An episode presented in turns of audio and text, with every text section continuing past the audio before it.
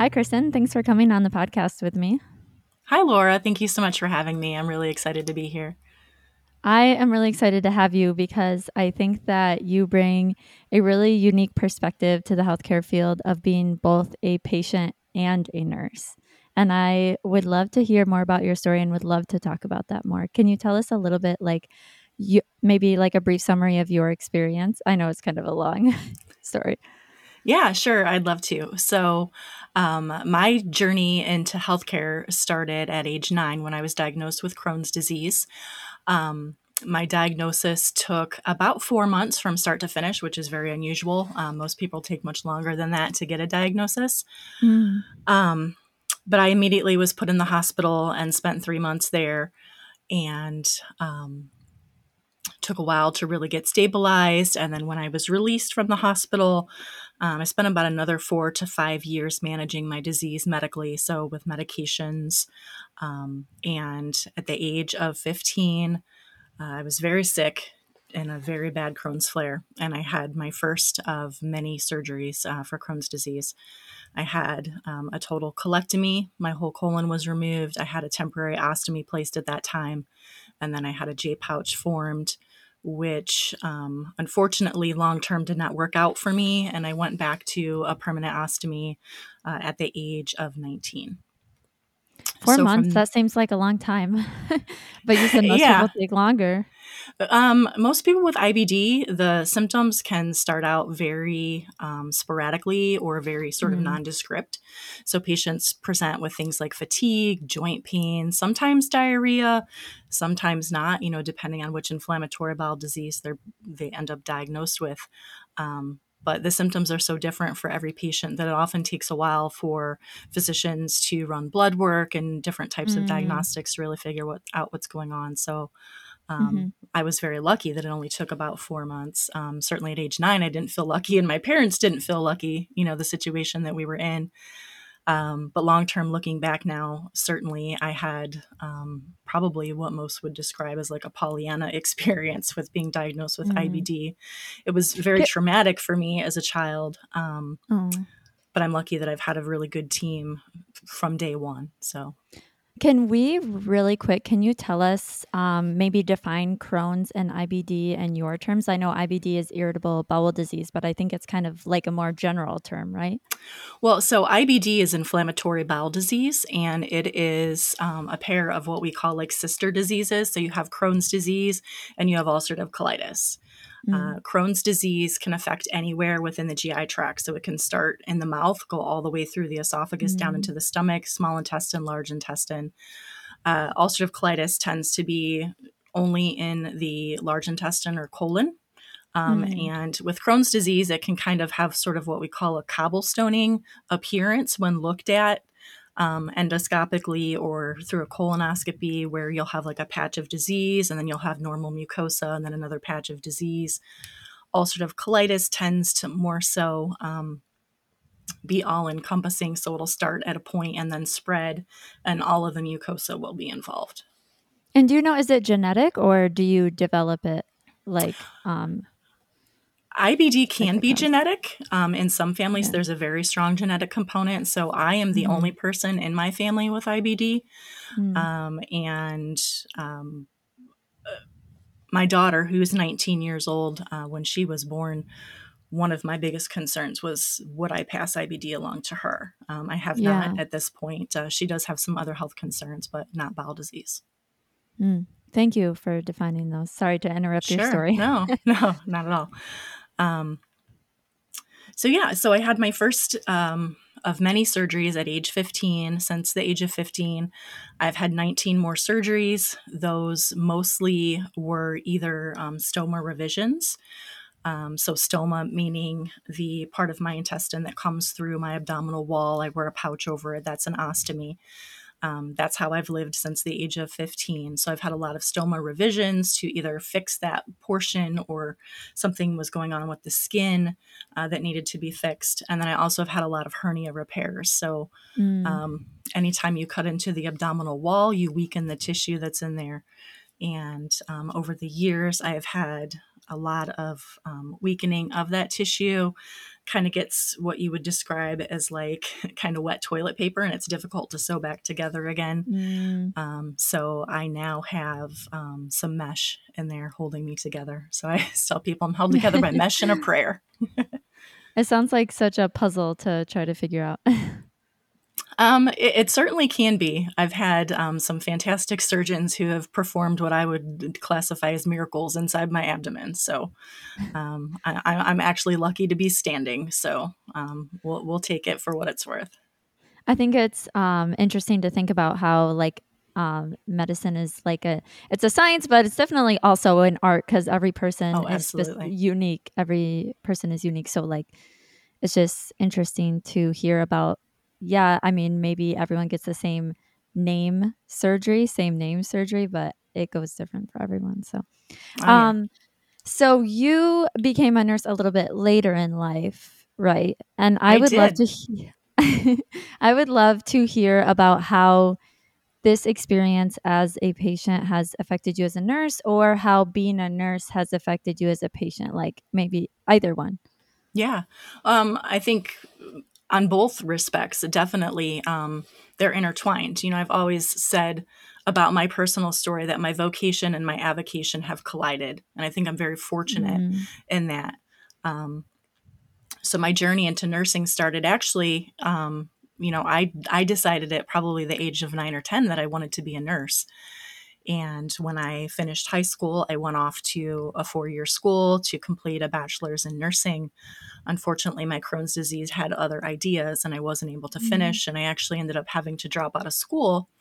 Um, I needed an emergency surgery. After that emergency surgery, um, I was left in a situation where my parents had gone through um, a not so nice divorce and I no longer had health insurance. And mm. obviously, as someone who had an ostomy, and ostomy supplies are expensive, if I were to pay cash out of pocket for what I need on a monthly basis, it would probably cost me about $800. So I needed to get a job, and I needed to get a job quickly. And I was very fortunate that um, I had in high school completed a program that got me my nurse's aide certification and the hospital where I had had all of my surgeries and all of my treatment um, was hiring nurses' aides. And I actually got a job right on the floor where I had spent so much time as a child and teenager mm. and worked with some of the same nurses who actually took care of me in um, my early journey. That's so awesome. that was sort of my segue into nursing. Um, from there, I didn't have the opportunity to go back to school until much later in life, um, but my vocation um, my passion for patients and my passion for advocacy uh, landed me in a situation where uh, pretty much every job I've had in my career path has placed me working with patients. Um, but at the age of 40, I found myself um, without a job. I had just gone through a tough period of illness and uh, my father had passed away. I had some money to work with, and I said, you know what, I'm 40 and I'm going to go back to school and I'm going to fulfill my lifelong dream of becoming a nurse. So that's what I did. Um, and I have been working in nursing now since uh, 19, well, no, not 19.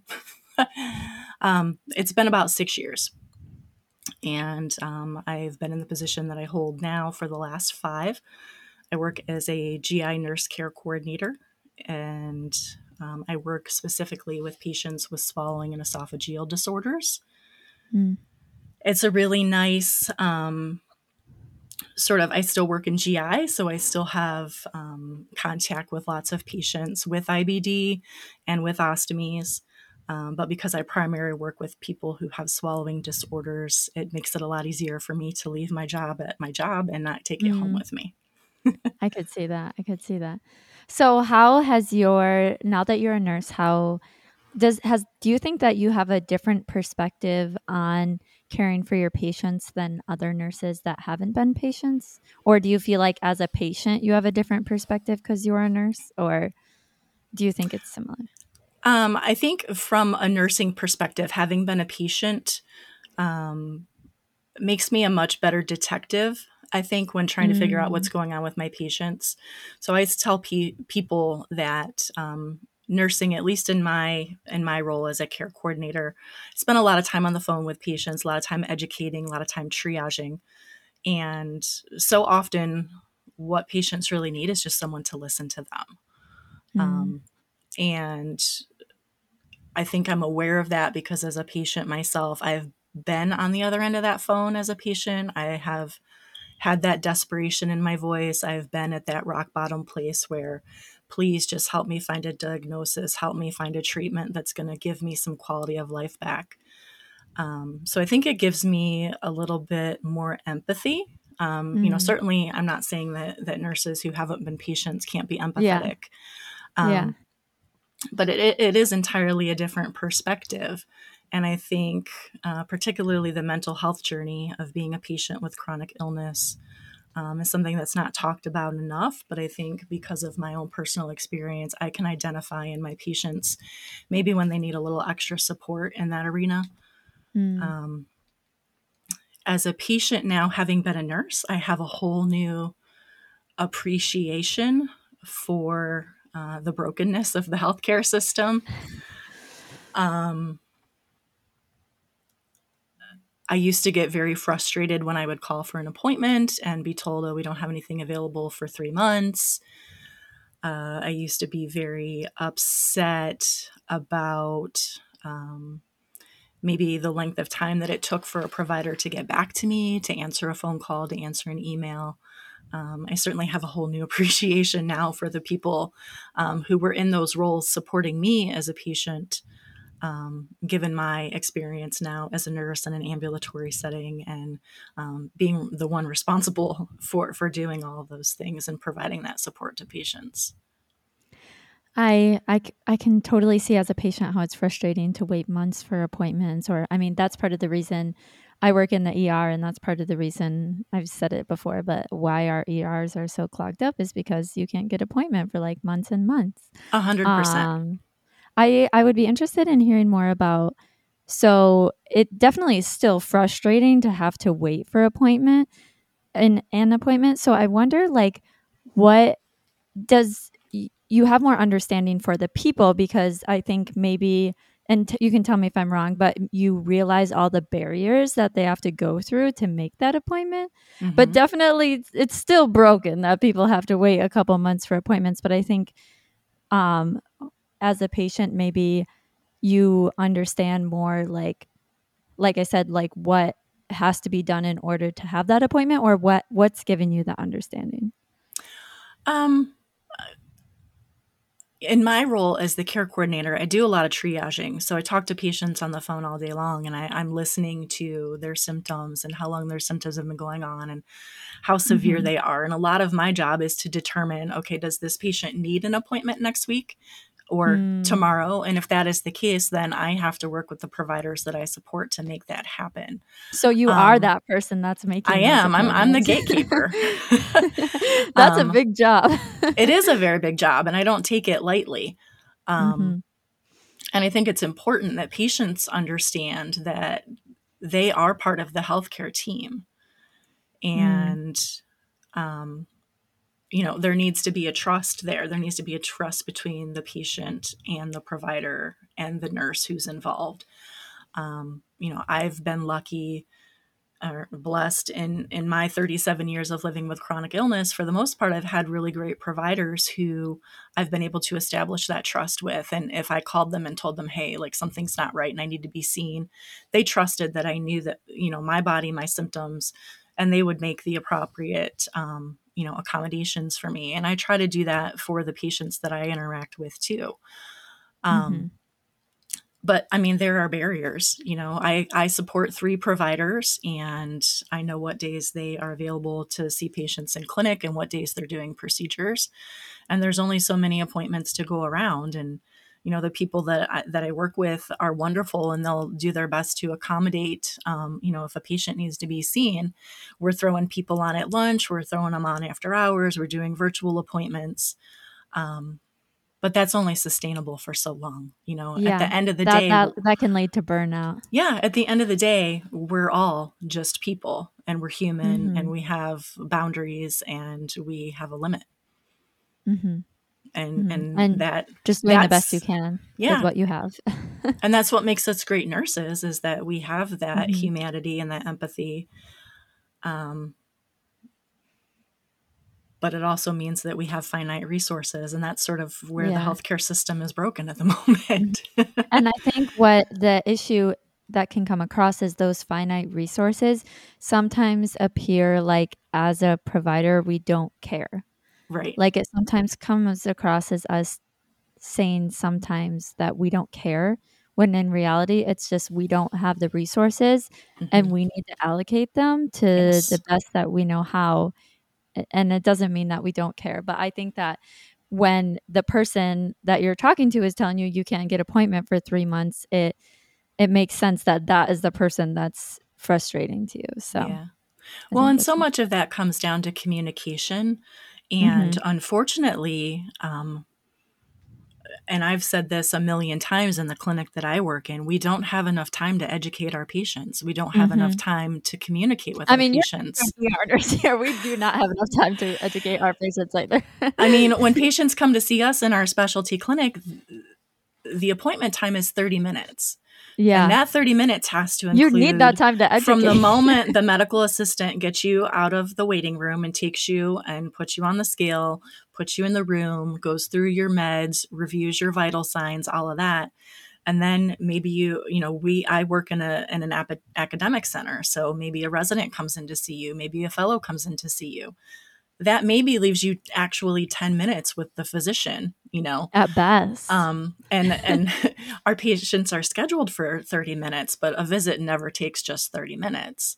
Mhm. Um, so you know it's difficult from the provider f- on their from their standpoint to to educate not just about the disease process of whatever's going on with the patient, but the way that our clinic functions and, and who's in charge of what and who does the patient need to contact for what and you know what is the role of the administrative assistant and what is the role of the care coordinator and what is the role of the ma and um, patients don't know these things and they're they're unfortunately aren't great resources online for them to figure it out because each care center is different and everybody Mhm. functions in a different way um, it's one of the things that i think is wonderful about your podcast is that it's giving people an opportunity to get perspective from multiple different places you know from the Mhm. patient perspective from the provider perspective um, And I think even just knowing th- these things can make us make such a huge difference because I actually just went to my OBGYN and I felt like they like rushed out of the room so quickly. But now that you're talking about this, like I, I've never worked in that type of setting. So I didn't know there was even like a time limit for patients. And that makes so much sense, like why I always feel like they're in a rush. Like yeah I, ne- I never even knew that that was a thing. a part of my role as a care coordinator is um, you know we we are a specialty center. Um, it's a very very large hospital system based in cleveland ohio and people come to see us for second third fourth opinions. So a lot of my role is getting the the records from the outside facilities that the Mm. patients have already been seen in. Which is another whole mess, not having yes. being able to send charts easily. and i abstract those records and i pull out the important pieces that i know my providers are going to want hmm Um, but patients don't often understand how important that is for us to be able to Mm. see what they've already had done, use that data to decide do they need additional testing, what types what type of visit do they need, how long should it be, what type of um, follow up care they're going to need, all of those things. Making sure you're not wasting resources, but also using me. the resources that you do need. No, you're okay. yeah, you know, and that that's it. You know, we have a finite a number of appointments, a finite number of testing appointments. So, uh, trying to coordinate those for people who are coming from out of state and make sure that they're not spending an entire week with us. You know, it's expensive to be sick. hmm It's expensive to to come from out of state or from out of um, the city to a new location to have to stay there. So, a lot of different pieces and parts working together. Yeah. Um, So I think um,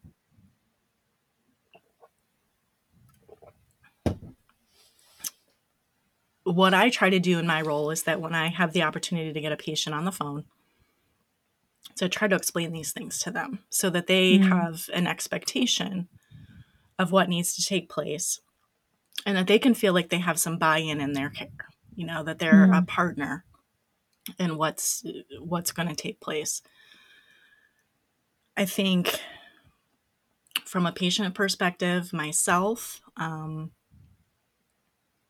having some of that control um, is very important so much of being sick and having a chronic illness is feeling like you have no control at all I mean, so, with how confusing it is, that makes sense.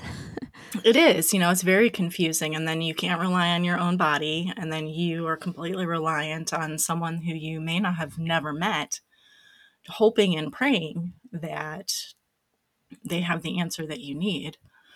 You know, I spoke at a conference one time for providers, and I said, from a patient perspective, I've called and I've made this appointment three months ahead of time and then I have waited until that day of the appointment, and I'm so excited, but I'm so nervous.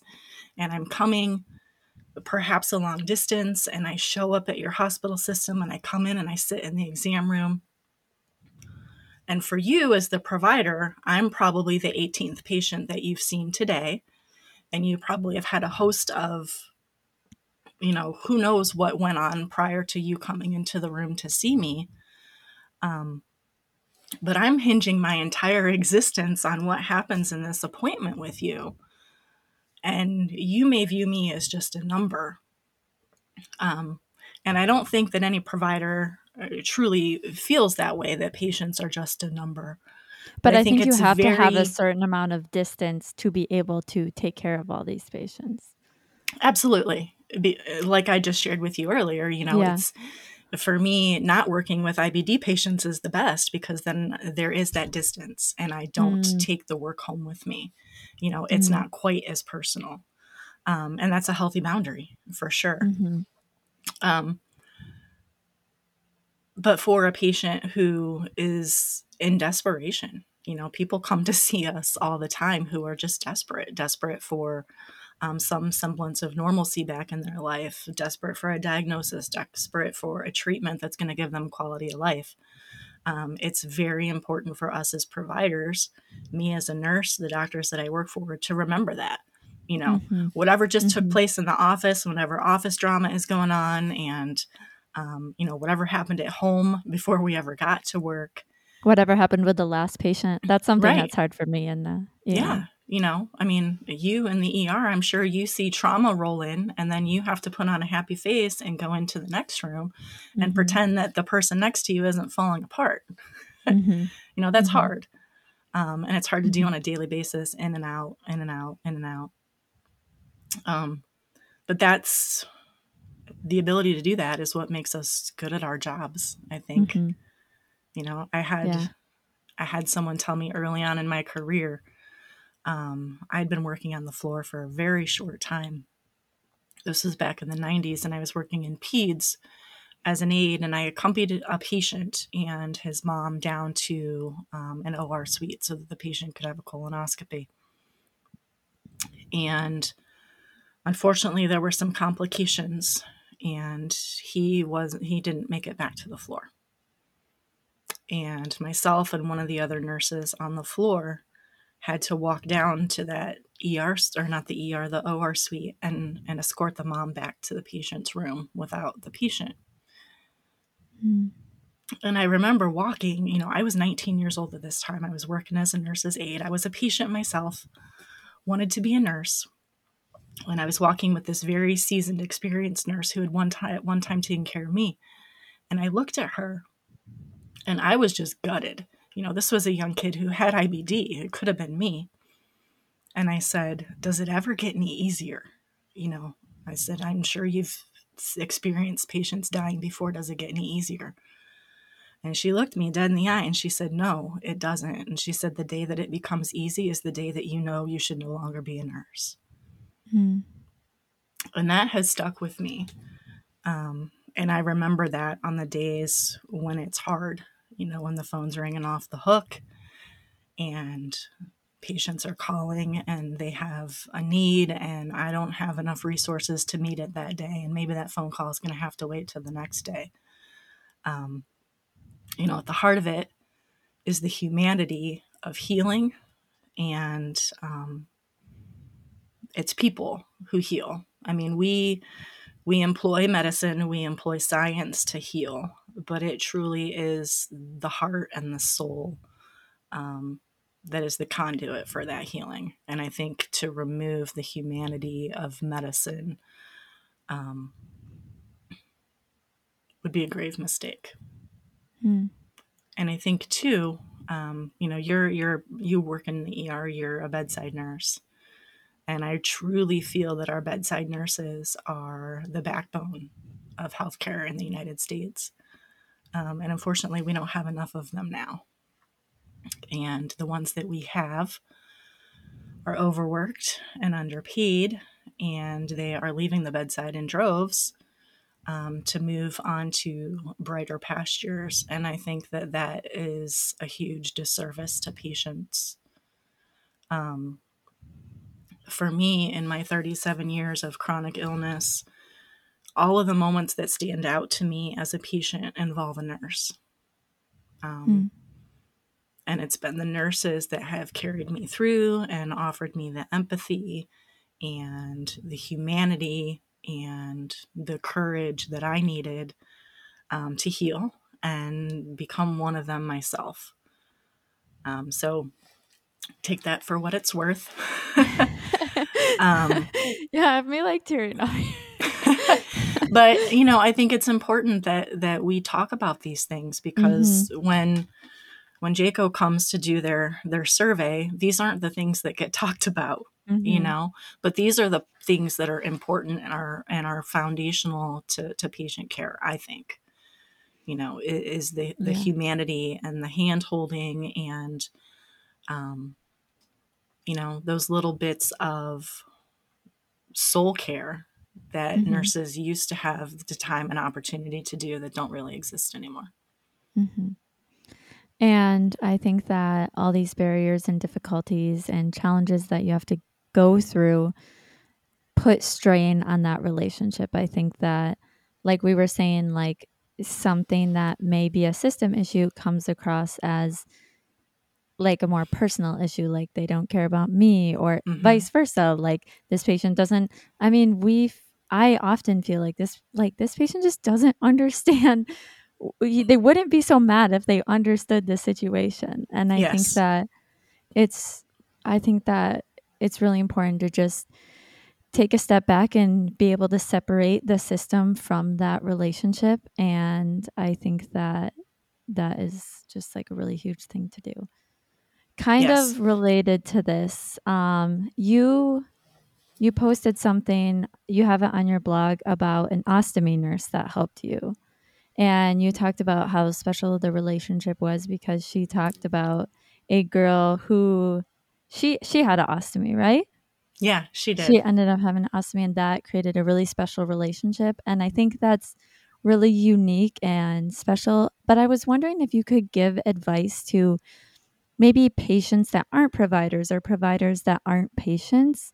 Like maybe for me, because I haven't really been a patient too much. Like what what would you say to us to encourage that understanding to like push for that relationship and I don't know, like what would be your advice for those?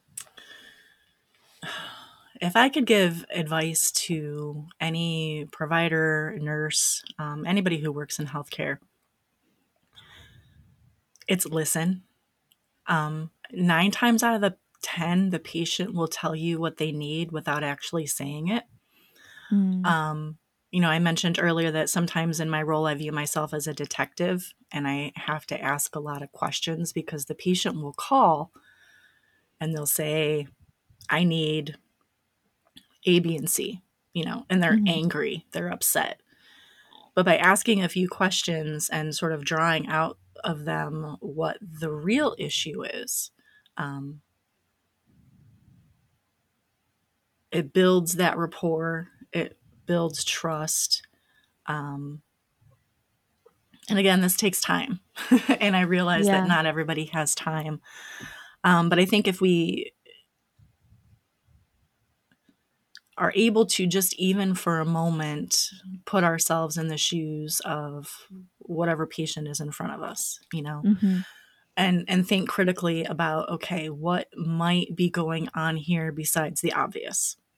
hmm You know, for me as a young girl with an ostomy, you know, obvious issues were um, you know, how am I going to handle changing of the appliance and and going to the bathroom and that. But underneath all of that were concerns of what are my friends going to think and um, am I going to meet a man someday who's going to be okay with me wearing this ostomy and I'm, am I going to be able to have kids? And so much of you know I was a difficult patient as a teenager. I was mean I was nasty.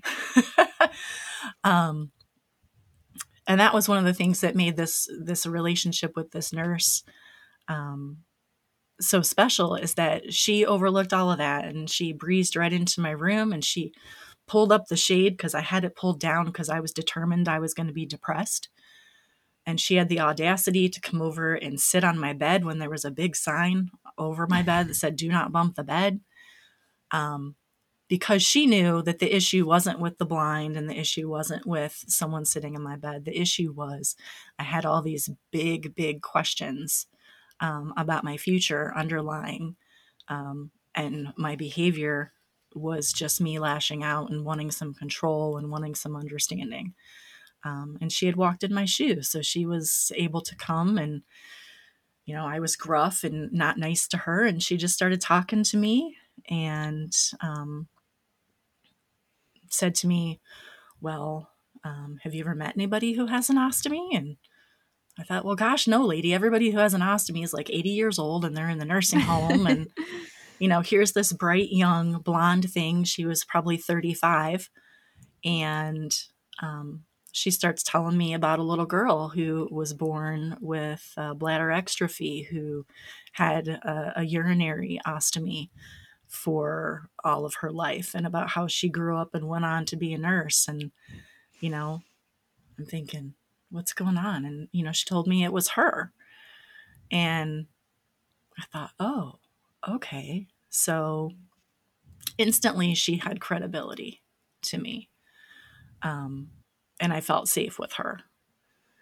But I think providers who don't have that personal experience can still provide that credibility and still provide that safety for patients um, just by listening and acknowledging um, that yeah a maybe you're angry or maybe you're sad or maybe you're depressed whatever whatever's going on with your patient um, putting a, a, name to those things sometimes for patients is really helpful and just um, acknowledging that that's what they're going through. They feel seen and they feel validated um, and maybe you can't fix it but for them just to know that someone recognizes it can be really impactful i think I think I love what you said there. I think that acknowledgement is really huge. And from someone who works in the ED, I think that like a few times every shift, I have to step back and say, this is my everyday, but this might be this person's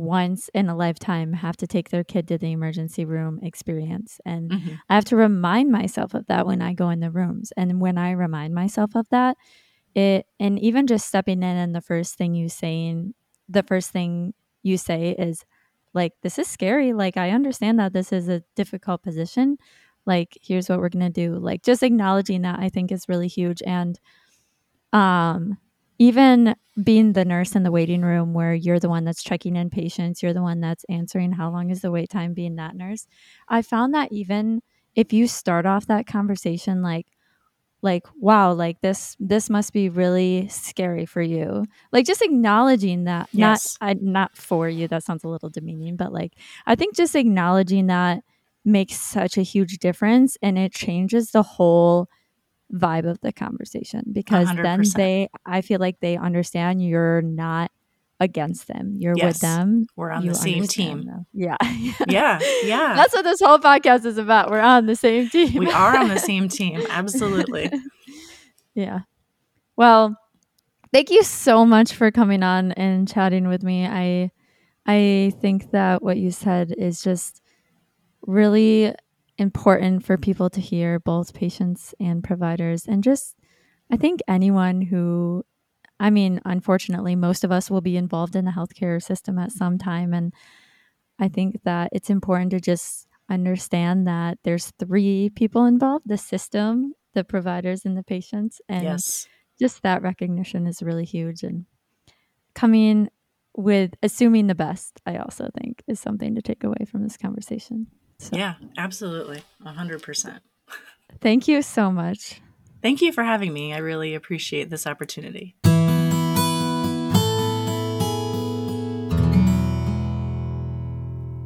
Hey guys, thanks for listening.